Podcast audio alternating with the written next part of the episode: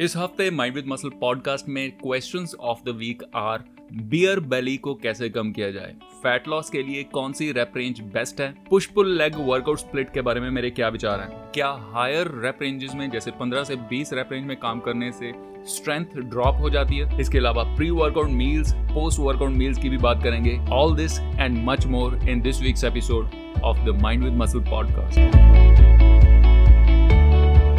okay welcome everybody this is mind with muscle podcast मेरा नाम है नवजोत सिंह और गाइस जितने भी लोगों ने आज सवाल भेजे हैं इस एपिसोड के लिए बहुत बहुत धन्यवाद आप सबका, क्योंकि आपकी वजह से बहुत सारे लोगों को और भी लोगों को जिनको ये प्रॉब्लम्स हैं, जो कि, जो आपकी प्रॉब्लम्स हैं, ये सिर्फ़ आपकी प्रॉब्लम्स नहीं है, और भी बहुत सारे लोगों की प्रॉब्लम्स हैं, और इन प्रॉब्लम्स का सोल्यूशन आई होप कि उनको मिले इस एपिसोड से। सो बहुत बहुत थैंक यू आप सबका। हो सकता है कि मैं सारे के सारे क्वेश्चन को आंसर ना करूँ, लेकिन आई ट्राई माई बेस्ट के जितने ज़्यादा मैं क्वेश्चन ले सकता हूँ उतने ज़्यादा मैं क्वेश्चन लूँगा। सो so, पहला क्वेश्चन है आशुतोष की तरफ़ से। Ashutosh underscore five eight zero इनका इंस्टाग्राम हैंडल है। पूछते हैं पुष्पुल लेग के बारे में मेरा क्या ख्याल है?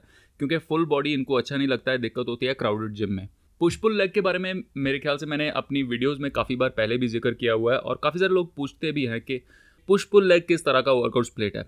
Uh, मेरी पर्सनल ओपिनियन है कि पुष्पुल लेग बहुत ही अच्छा वर्कआउट स्प्लिट है। uh, मैंने आपको पहले भी बताया हुआ है कि किसी भी वर्कआउट स्प्लिट में जहाँ पे आपके जो मसल्स हैं उनको ट्रेन करने की फ्रीक्वेंसी अगर ज़्यादा होती है जैसे कि पुष्पुल लेग में आप हर एक मसल को दो बार कम से कम ट्रेन करते हो तो अगर फ्रीक्वेंसी ज़्यादा है मैं फ्रीक्वेंसी को काफ़ी ज़्यादा प्रोमोट करता हूँ। फ्रीक्वेंसी का बहुत बड़ा एडवोकेट हूँ मैं।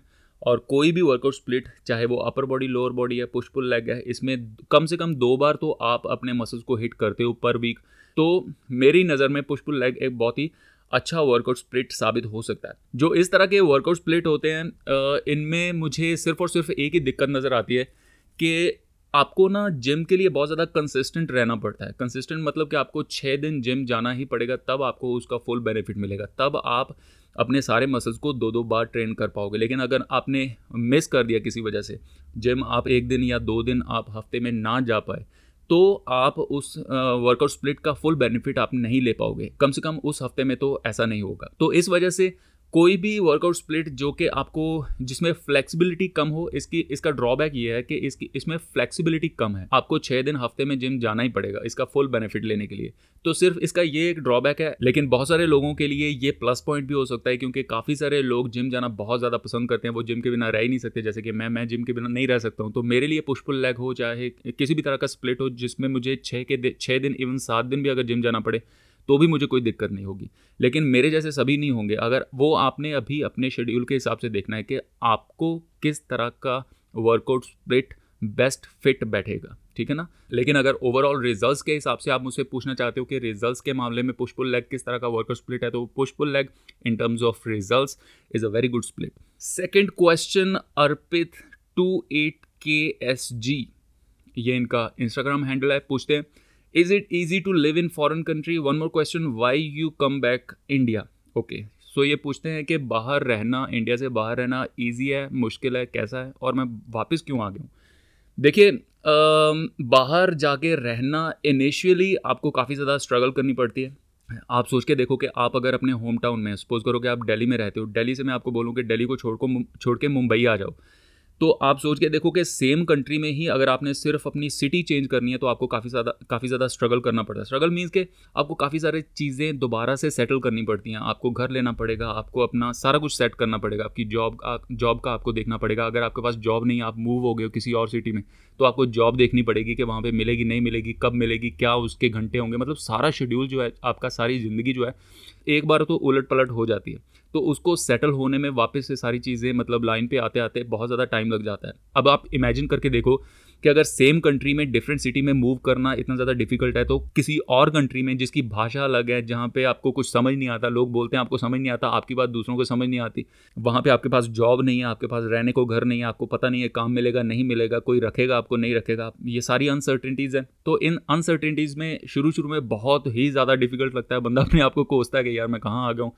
क्या मेरा फुद्दू मेरे दिमाग में डिसीज़न आया था कि मैं यहाँ पे आ गया हूँ? तो शुरू शुरू में फील होता है, लेकिन होता क्या है कि धीरे धीरे करके सब कुछ सेटल होना शुरू हो जाता है और आप ना जो अनसर्टेंटीज़ होते हैं, उसके साथ थोड़ा सा मतलब पीस भी कर लेते हो। आपको अनसर्टेंटीज़ उतनी ज़्यादा परेशान नहीं करती जितनी के शुरू शुरू में करती हैं। प्लस एक चीज़ और भी है कि अपनी कंट्री को छोड़ के किसी और कंट्री में जाने पे सब कुछ डिफरेंट होता है तो डिफरेंट डिफरेंट चीज़ें को, चीज़ों को देखना, उनको एक्सपीरियंस करना डिफरेंट लोगों से मिलना, वो काफ़ी सारे लोगों को अच्छा भी लगता है, जैसे कि मुझे अच्छा लगता है कि मैं डिफरेंट तरह के लोगों को मिलूँ तो वो मतलब प्लस पॉइंट्स भी होते हैं माइनस पॉइंट्स भी होते हैं।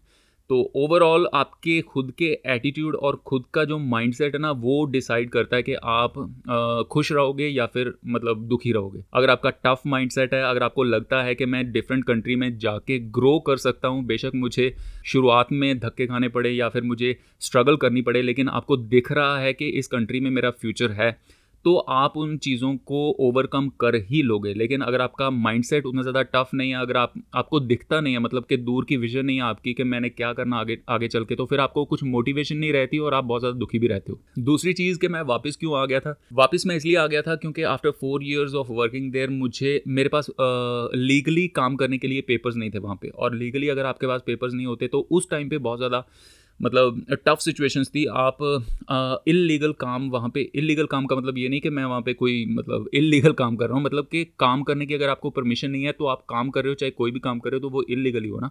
तो इलीगल आप काम नहीं वहाँ पे ईजिली कर सकते थे। प्लस मेरे, मुझे लग नहीं रहा था कि अगर मैं यहाँ पे रहूँगा तो मेरा फ्यूचर जो है मतलब मैं कुछ ऐसा कर पाऊँगा जो मैं करना चाहता हूँ। सो दैट्स वाई मैंने डिसीज़न लिया कि मुझे यहाँ पर नहीं रहना है तो मैं वापस आ गया। अनोनिमस अंडरस्कोर डेविल पूछते हैं बहुत दिनों से चार छः rep and eight to twelve reps में ट्रेनिंग कर रहा हूँ। अभी मैं पंद्रह से बीस रैप में काम करना चाहता हूँ। तो इससे क्या मेरा स्ट्रेंथ ड्रॉप हो जाएगा? सिंपल आंसर इज़ नहीं होगा। एंड थोड़ा सा अगर इसको एलेबरेट करूँ तो हो सकता है कि इससे हो सकता क्या? डेफिनेटली ऐसा होता है कि आपको डिफरेंट रैप रेंजेस में काम करने से ना कैरी ओवर बेनिफिट भी मिलता है। सो so, मतलब कि आपको एक तरह की रैप रेंज अगर आप काम कर रहे हो, हमेशा से आप चार छः रैप में ही काम कर रहे हो, लेकिन आप इससे बाहर कभी नहीं गए, या फिर आपको काफ़ी टाइम हो गया है चार छः शॉर्ट रैप रेंज में काम करते हुए। तो जब आप लॉन्ग रैप रेंज में, बड़ी रैप रेंज में जाओगे तो शुरुआत में आपको उस रैप रेंज में काम करना डिफ़िकल्ट लगेगा, लेकिन उसमें जो आपको बेनिफिट्स मिलेंगे, जैसे कि आपके कार्डियोवेस्कुलर सिस्टम में, आपके रेस्पिरेटरी सिस्टम में थोड़ा सा सुधार आएगा, आपको उतना ज़्यादा सांस नहीं फूलेगी आपकी तो उसका बेनिफिट वापस से जब आप चार छः रैप में आओगे ना तो आप आपको उसका बेनिफिट जो है वो डेफिनेटली उस रेप रेंज में भी दिखेगा। ये चीज़ मैंने पहले भी बहुत बार आपको बताई हुई है कि एक ही रेप रेंज में स्टक नहीं होना है। बेशक के वो रेप रेंज आपके गोल को डायरेक्टली टारगेट करती है, फिर भी आपने उस रेप रेंज में हमेशा के लिए नहीं टिके रहना। अपनी रेप रेंज को चेंज करते रहना चाहिए, क्योंकि इनके कैरी ओवर बेनिफिट्स आपको मिलते हैं। नेक्स्ट क्वेश्चन कैप्टन अंडरस्कोर बियरडोज पूछते हैं whole eggs in pre workout meal before two hours क्या सही है? एंड पुश पुल लेग के बारे में भी बताओ। तो पुश पुल लेग के बारे में तो मैंने कैप्टन साहब बता दिया आपको। हो लेग आप दो घंटे पहले खाना चाहते हो, कोई दिक्कत नहीं है, खाओ आप जितना चाहे खा सकते हो। प्री वर्कआउट जो मील होते हैं ना, वो जिस तरह से हमने एक मैंटेलिटी सी बना दी है, जो फिटनेस में इंटरेस्टेड लोग हैं, उनकी एक मैंटेलिटी सी बना दी है कि कोई प्री वर्कआउट मील होता है, कोई पोस्ट वर्कआउट मील होता है एज सच प्री वर्कआउट या पोस्ट वर्कआउट कोई मील है नहीं ओके आप जो चाहो, आप खा सकते हो। आपकी जो ओवरऑल 24 फोर आवर्स में जो आप चीज़ें खा रहे हो, आपको अगर पूरे न्यूट्रिएंट्स मिल रहे हैं, आपको प्रोटीन फैट्स कार्ब्स आपके माइक्रो न्यूट्रिएंट्स अगर आपको मिल रहे हैं तो इट डजेंट मैटर कि आप प्री वर्कआउट में क्या ले रहे हो या फिर पोस्ट वर्कआउट में क्या ले रहे हो। जो चीज़ें आपको अच्छा लगती हैं, जो चीज़ें आपके अवेलेबल हैं ऑफकोर्स हेल्दी चीज़ें होनी चाहिए, वो आप ले सकते हो। होल एग्स खाना चाहते हो, बिल्कुल खा सकते हो, कोई दिक्कत नहीं। नेक्स्ट क्वेश्चन मोहित महाजन पूछते हैं पहले मैं बल्कि था, फिर मैंने फास्टिंग की। नाउ अब मैं थर्ड वीक सिंपल डाइट पे आया हूँ। प्लीज़ रिप्लाई करो कि डाइट का मैं क्या करूँ।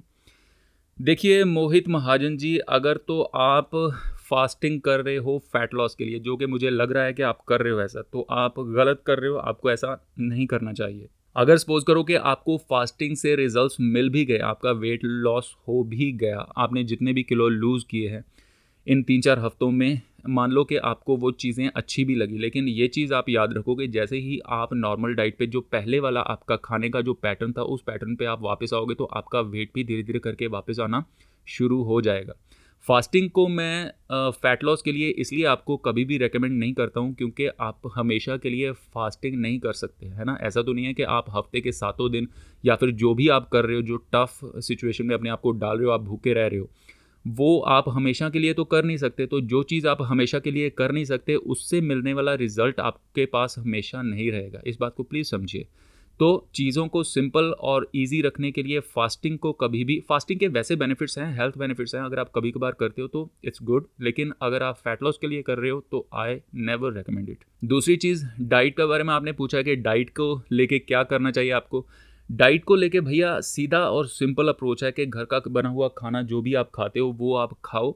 उसमें अगर आपको फेर बदल करने की ज़रूरत है फेर बदल कौन से हम करते हैं कि हेल्दी चीज़ें अगर ऐड करने की ज़रूरत है। जैसे कि आपको लगता है कि मेरे खाने में जो मैं डेली खाता हूँ, उसमें प्रोटीन उतना ज़्यादा नहीं है। तो प्रोटीन रिच सोर्सेज जो हैं, वो आप ऐड कर सकते हो।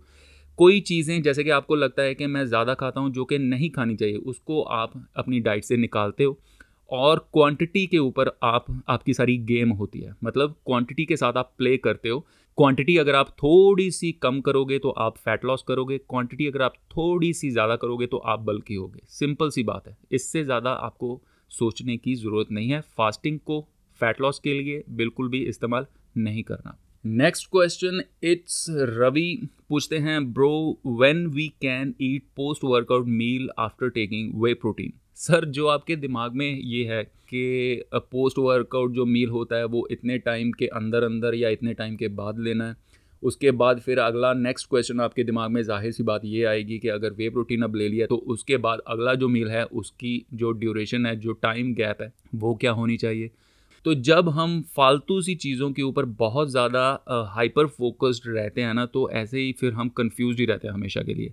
देखिए सिंपल सी बात है कि अगर आपने हैवी वर्कआउट करना है जिम में जाके वर्कआउट करना है तो एक घंटा, एक डेढ़ घंटा पहले, एक डेढ़ घंटा बाद आपको कुछ नहीं खाना चाहिए। और उसका सिंपल सा रीज़न है कि आपको डाइजेशन में दिक्कत होगी, आपको वर्कआउट करते हुए भी कोई दिक्कत हो सकती है, अगर आप बहुत ज़्यादा हैवी मील के साथ वर्कआउट कर रहे हो। सिंपल सी बात, ठीक है? एक डेढ़ घंटा पहले मत कुछ खाओ एक डेढ़ घंटा आप बाद में कुछ मत खाओ। उसके बाद आपने कब खाना है, क्या खाना है, वो आपने खाना अपनी ज़रूरत के मुताबिक और अपनी भूख के मुताबिक। एज सिंपल एज दैट अगर आप वे प्रोटीन ले रहे हो वे प्रोटीन चाहे आप अपने मील के साथ लो मील के पाँच मिनट पहले लो, पाँच मिनट बाद लो, कभी भी लो, कोई दिक्कत नहीं है, ना ही कोई इससे कुछ ज़्यादा फ़र्क पड़ता है। नेक्स्ट क्वेश्चन है मी अंडरस्कोर राहुल पटनायक जी पूछते हैं कि मैंने training with Navjot workout series में सभी रेप रेंजेस में काम करने को सजेस्ट किया, लेकिन इन्होंने एक आर्टिकल पढ़ा है जहाँ पे ये कहते हैं कि डिफरेंट तरह की एक्सरसाइज ना डिफरेंट तरह की रेप रेंज में करने से करना ज़्यादा बेटर रहता है। तो अब ये कन्फ्यूज़ हो गए हैं, क्या किया जाए? देखिए, जो आपने आर्टिकल पढ़ा है कि डिफरेंट तरह की एक्सरसाइज जो होती हैं वो डिफरेंट तरह की रेप रेंज में करनी चाहिए, उसको आपने इंटरप्रेट कैसे किया ये मुझे नहीं पता, लेकिन इसका जो मुझे समझ में आ रहा है वो ये कि अगर आप बहुत ज़्यादा हैवी एक्सरसाइज बड़ी एक्सरसाइज जैसे कि आपकी स्कॉट है, आपकी डेड लिफ्ट है जिसमें आपकी स्ट्रेंथ मतलब कि लगती है बहुत ज़्यादा, चाहे वो बेंच प्रेस है, चाहे वो रोज़ है, चाहे वो पुल अप है, इन एक्सरसाइज को आप हैवी कर सकते हो। और दूसरी तरफ़ जो आइसोलेशन एक्सरसाइज जो छोटी एक्सरसाइज होती हैं, जो हम केबल पे काम करते हैं, या फिर मान लो आप ट्राइसेप्स के लिए एक्सरसाइज कर रहे हो या फिर बाइसेप्स के लिए एक्सरसाइज कर रहे हो, आप डंबल्स के साथ काम कर रहे हो तो उनको आपको वैसे भी बहुत ज़्यादा हैवी नहीं जाना चाहिए। ये चीज़ मैंने आपको training with Navjot workout series में भी बताई है। बेशक मान लो कि हम स्ट्रेंथ फ़ेज़ में काम कर रहे हैं, है ना? अगर आपने training with Navjot workout series follow की है तो आपने देखा होगा कि स्ट्रेंथ फ़ेज़ में हम जो स्क्वाट लगा रहे हैं, जो हम डेड लगा रहे हैं, वो हम दो से लेके पाँच रेप रेंज में काम कर रहे हैं, लेकिन जब हम बारबेल कर्ल जैसी एक्सरसाइज कर रहे होते हैं या फिर डम्बल स्कल क्रशर जैसी एक्सरसाइज कर रहे होते हैं तो हम तीन से पाँच रेपरेंज में काम नहीं करते। हम छः से आठ में मूव कर जाते हैं। बेशक हम स्ट्रेंथ फ़ेज़ में काम कर रहे हैं, हम लो रेपरेंज में काम कर रहे हैं, लेकिन इस तरह की एक्सरसाइज में आपने देखा होगा, आपने नोटिस किया होगा कि हमारी जो रेपरेंज होती है, वो स्लाइटली ऊपर होती है। और उसका सिंपल सा रीज़न है कि जो मसल्स हम काम कर रहे हैं, जिन मसल्स के ऊपर हम लोग काम कर रहे हैं, वो मसल्स बहुत ज़्यादा छोटे हैं और बहुत ज़्यादा हैवी अगर इन एक्सरसाइज में आप जाओगे तो आप अपने आप को इंजर कर सकते हो। तो इस वजह से उसी तरह से ले आउट की हैं उन एक्सरसाइज को मैंने ट्रेनिंग में नवजोत वर्कआउट सीरीज़ में। नाउ आइसोलेशन एक्सरसाइज में ये चीज़ ट्रू है कि आप बहुत ज़्यादा हैवी मतलब दो या पाँच रेप रेंज में काम नहीं करते हो, लेकिन जो बड़ी एक्सरसाइज होती हैं, आपके पुशेस प्रेसेस आपके रोज पुल्स जितने भी चीज़ें होती हैं, आपकी डेडलिफ्ट्स या फिर स्क्वाट्स है इनमें आप हायर रेप रेंज में फॉर श्योर sure काम कर सकते हो। एक्चुअली अगर आपने कभी भी इन एक्सरसाइज को बहुत ज़्यादा हाई रेप रेंज में काम नहीं किया है तो अगर आप बहुत ज़्यादा हाई रेप रेंज में इन एक्सरसाइज को लेके जाओगे तो उसमें आपको बहुत ही बड़ा बेनिफिट देखने को मिलेगा। तो for example training with Navjot workout series का जो थर्ड फ़ेज़ है, उसमें हम सुपर सेट कर रहे हैं। और यूजली हम लोग सुपर सेट कैसे करते हैं कि सेम मसल की एक्सरसाइज को हम लोग सुपर सेट करते हैं। तो अगर आप आठ से लेकर बारह रेप रेंज में रह रहे हो स्कॉट लगाने के लिए उसके बाद आप डम्बल स्कॉट्स के साथ स्कॉट को मेन बारबल स्कॉट को सुपर सेट कर रहे हो तो आपकी जो रैप रेंज है वो 20 से ऊपर चली जाएगी। एक ही सेट में आपकी जो रैप्स हैं वो 20 से ऊपर चली जाएँगी। तो इस तरह से जो बड़ी एक्सरसाइज होती है ना, उनमें भी आप हायर रैप रेंज में काम कर सकते हो। मैं यहाँ तक कहता हूँ कि अगर आपने कभी भी नहीं किया ऐसा काम तो आपको बहुत तगड़े बेनिफिट्स आपको देखने को मिलेंगे। मुझे नहीं पता कि आपने कौन सा आर्टिकल पढ़ा और आप उसको किस तरह से इंटरप्रेट कर रहे हो, लेकिन जिस तरह से आपने मुझे बताया है, ये पार्शियली ट्रू है। पार्शियली ट्रू मैं इसलिए बोल रहा हूँ कि जो छोटी एक्सरसाइज होती हैं आइसोलेशन एक्सरसाइज होती हैं, ये बात सही है कि उनको हम बहुत ज़्यादा हैवी वेट से नहीं करते हैं, लेकिन जो बड़ी एक्सरसाइज होती हैं, उनको हम ज़्यादा लाइट वेट के साथ हायर रेपरेंज में ज़रूर काम कर सकते हैं उसके साथ। नेक्स्ट क्वेश्चन है the Aakash underscore double zero one four ये इनका इंस्टाग्राम हैंडल है। पूछते हैं rep range during fat loss with heavy lifting with heavy lifting का मतलब तो सर ये हो गया ना सीधा सीधा कि आपकी जो रेप रेंज है वो कम रहेगी। अगर आप बहुत ज़्यादा सुपर हैवी लिफ्ट करते हो तो आपकी रैप रेंज ज़ाहिर सी बात है कि छोटी रह जाएगी। मतलब तीन से पाँच छः रैप रेंज में ही आप काम करोगे। लेकिन अगर आप हैवी बहुत ज़्यादा हैवी नहीं जाते, आप मॉडरेट या फिर लाइट वेट के साथ काम करते हो तो आपकी रैप रेंज जो है वो ऑटोमेटिकली ऊपर चली जाएगी। लेकिन ये क्वेश्चन मैंने इसलिए पिक किया क्योंकि बहुत सारे लोगों के दिमाग में रहता है कि जब हम फैट लॉस करते हैं तो हायर रैप रेंज में काम करना चाहिए या फिर हैवी लिफ्ट नहीं करना, बहुत ज़्यादा हैवी लिफ्ट नहीं करना चाहिए। सिर्फ़ लाइट वेट के साथ हायर रैप में ही काम करना चाहिए। ये बात सही है कि अगर आप फैट लॉस जर्नी पे हो, अगर आप कैलोरी डेफिसिट पे हो तो आपको लाइट वेट के साथ हायर रेप रेंज में अगर आप काम करते हो तो इस तरह की ट्रेनिंग करना थोड़ा सा ईजियर होता है रिलेटिवली ईजियर होता है। इसलिए ये रेकमेंड किया जाता है कि आप इस तरह की ट्रेनिंग को कैलोरी डेफिसिट के साथ कंबाइन करो। लेकिन इसका मतलब ये नहीं है कि यही रूल है।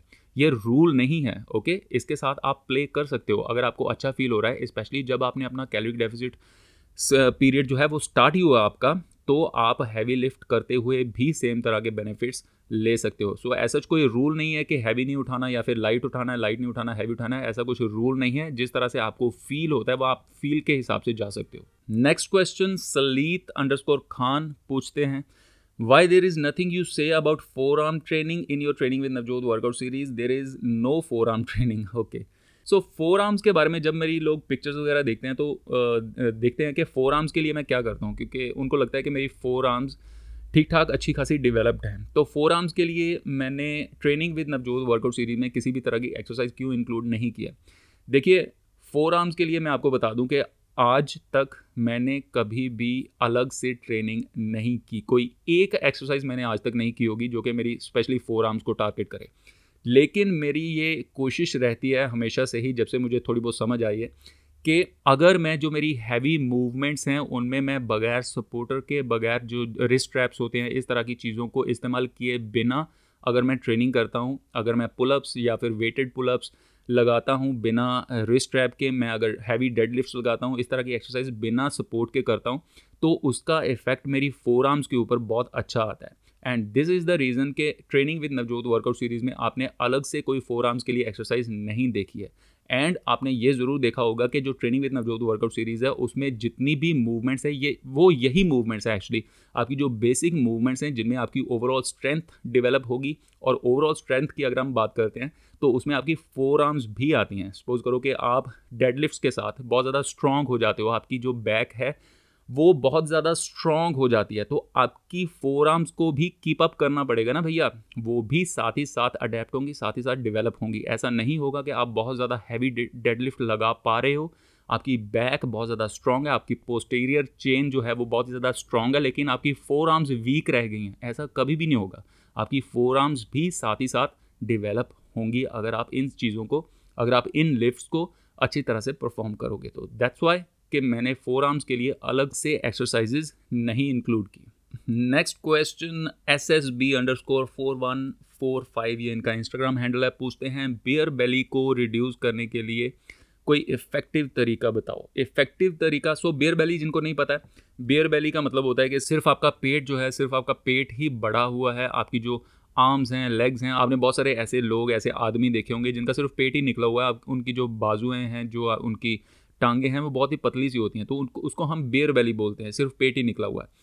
एक्चुअली जो बियर बेली है, उसका रीज़न है कि आपके इंटरनल ऑर्गन्स के अंदर तक फैट जो है, वो घुसा हुआ है, इसको हम विस्ट्रल फैट बोलते हैं। जो आपके स्किन के नीचे वाली फैट है स्किन और मसल के बीच में जो फैट होती है ना, उसको रिड्यूस करना फिर भी काफ़ी हद तक मैं कहूँगा कि ईजी है, लेकिन आपके इंटरनल ऑर्गन्स में जो घुसी हुई है फैट उसको कम करना काफ़ी ज़्यादा डिफ़िकल्ट हो सकता है। क्योंकि स्टडीज़ में देखा गया कि ये जो विस्ट्रल फैट होती है ना, ये आपके जो हॉर्मोन्स है हॉर्मोन्स को बहुत ज़्यादा उलट पलट कर देती है। आपके जो एस्ट्रोजन लेवल्स हैं, इसके साथ बहुत ज़्यादा छेड़छाड़ करती है मतलब इसको बढ़ा देती है, जो कि हमें नहीं चाहिए।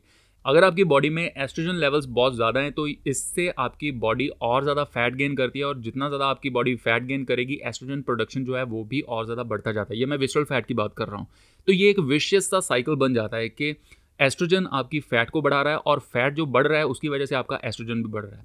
इस गंदे से लूप से निकलने का सबसे बढ़िया तरीका यह है कि आप मसल बिल्डिंग के ऊपर ध्यान दो। जितना ज़्यादा आपके शरीर के ऊपर मसल बढ़ता जाता है, आपके हॉर्मोन्स का बैलेंस होने के चांसेस उतने ही ज़्यादा बढ़ते जाते हैं। तो बेस्ट चीज़ जो आप कर सकते हो अपने लिए वो ये कि आप स्ट्रेंथ एंड मसल बिल्ड करने की तरफ़ मेन अपना फोकस रखो और पेट को कम करने वाली एक्सरसाइज जो होती है ना, आमतौर पर मैं देखता हूँ कि जिन लोगों को इस तरह की प्रॉब्लम होती है, वो घंटा घंटा या तो भागते रहते हैं या फिर जो पेट की एक्सरसाइज होती है क्रंचेस करते रहते हैं लेग रेजेस करते रहते हैं, इस तरह की चीज़ें अभी आपको करने की ज़रूरत नहीं है। मेन चीज़ स्ट्रेंथ एंड मसल बिल्ड करने की तरफ़ ध्यान दो, उससे आपको सबसे ज़्यादा बेनिफिट होगा। So that's it for this week thank you so much for all your question अगर आप भी मुझसे कोई क्वेश्चन पूछना चाहते हो तो वेडनेसडे के वेडनेसडे में अपने इंस्टाग्राम पेज के ऊपर जब इस पॉडकास्ट से रिलेटेड पोस्ट डालता हूँ तो उसके नीचे कमेंट सेक्शन में आप क्वेश्चन पूछ सकते हो। उसका आंसर हर सैटरडे को जब ये पॉडकास्ट रिलीज़ होगा तो आपको मिल जाएगा। Free workout programs lots of workout tips and tricks free diet strategies के बारे में और जानना चाहते हो तो mind with muscle YouTube channel को सब्सक्राइब करो। अगर आप एप्पल पॉडकास्ट इस्तेमाल करते हो तो फाइव स्टार रिव्यू देके इस पॉडकास्ट को फ्री ऑफ़ कॉस्ट सपोर्ट भी कर सकते हो। मज़े करो stay fit stay strong you been listening to the mind with muscle podcast